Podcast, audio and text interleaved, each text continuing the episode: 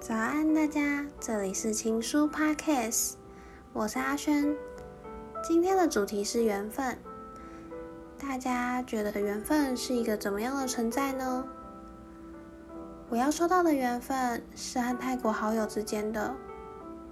回忆起二零一八年五月的时候，那天我正准备要去日本，刚好拖着行李要从工作的地方离开。就遇到这位朋友到我们店里投履历，那是我们第一次见面。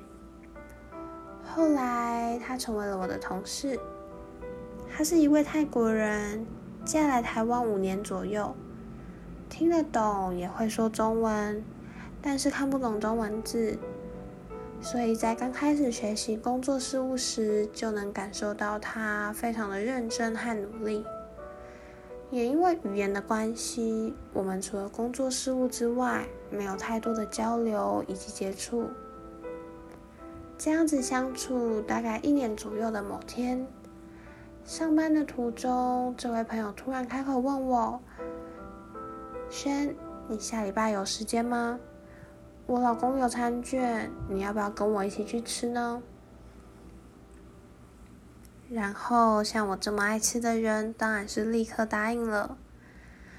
不过，我也有点担心，平常不太会多聊天的我们，一起吃饭会不会有点尴尬？结果到了当天，才发现这些都是多烦恼的。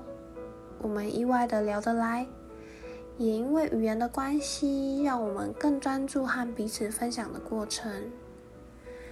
渐渐开始，我们成为了无话不谈的朋友。那时候，我真的觉得他是我这辈子最好的朋友了。直到二零二零年的那天，我们大吵了一架。在上班的过程中，因为没有沟通好的关系，我们吵到老板和同事都还纷纷劝架。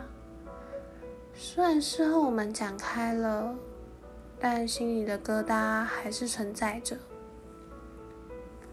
几个月后，这位朋友因为个人规划的关系离职了，而我们也渐渐少了联络。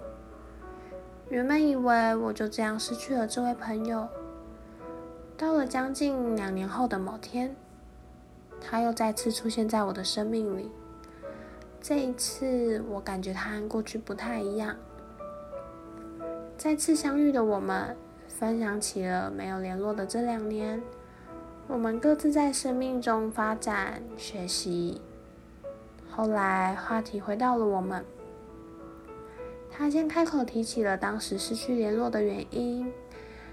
其实我很谢谢他主动提起，因为我知道，如果没有把这件事情讲开，也许那次见面后。我们就不会再见面了。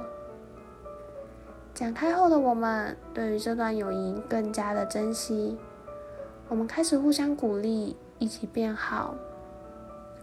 后来他回到了泰国生活，但我们没有断了联系，直到现在。我很谢谢缘分，让我们又再次靠近。这趟的泰国旅游充满了美好的回忆。也很开心看到他过得很好。听众朋友们，有没有这样的朋友呢？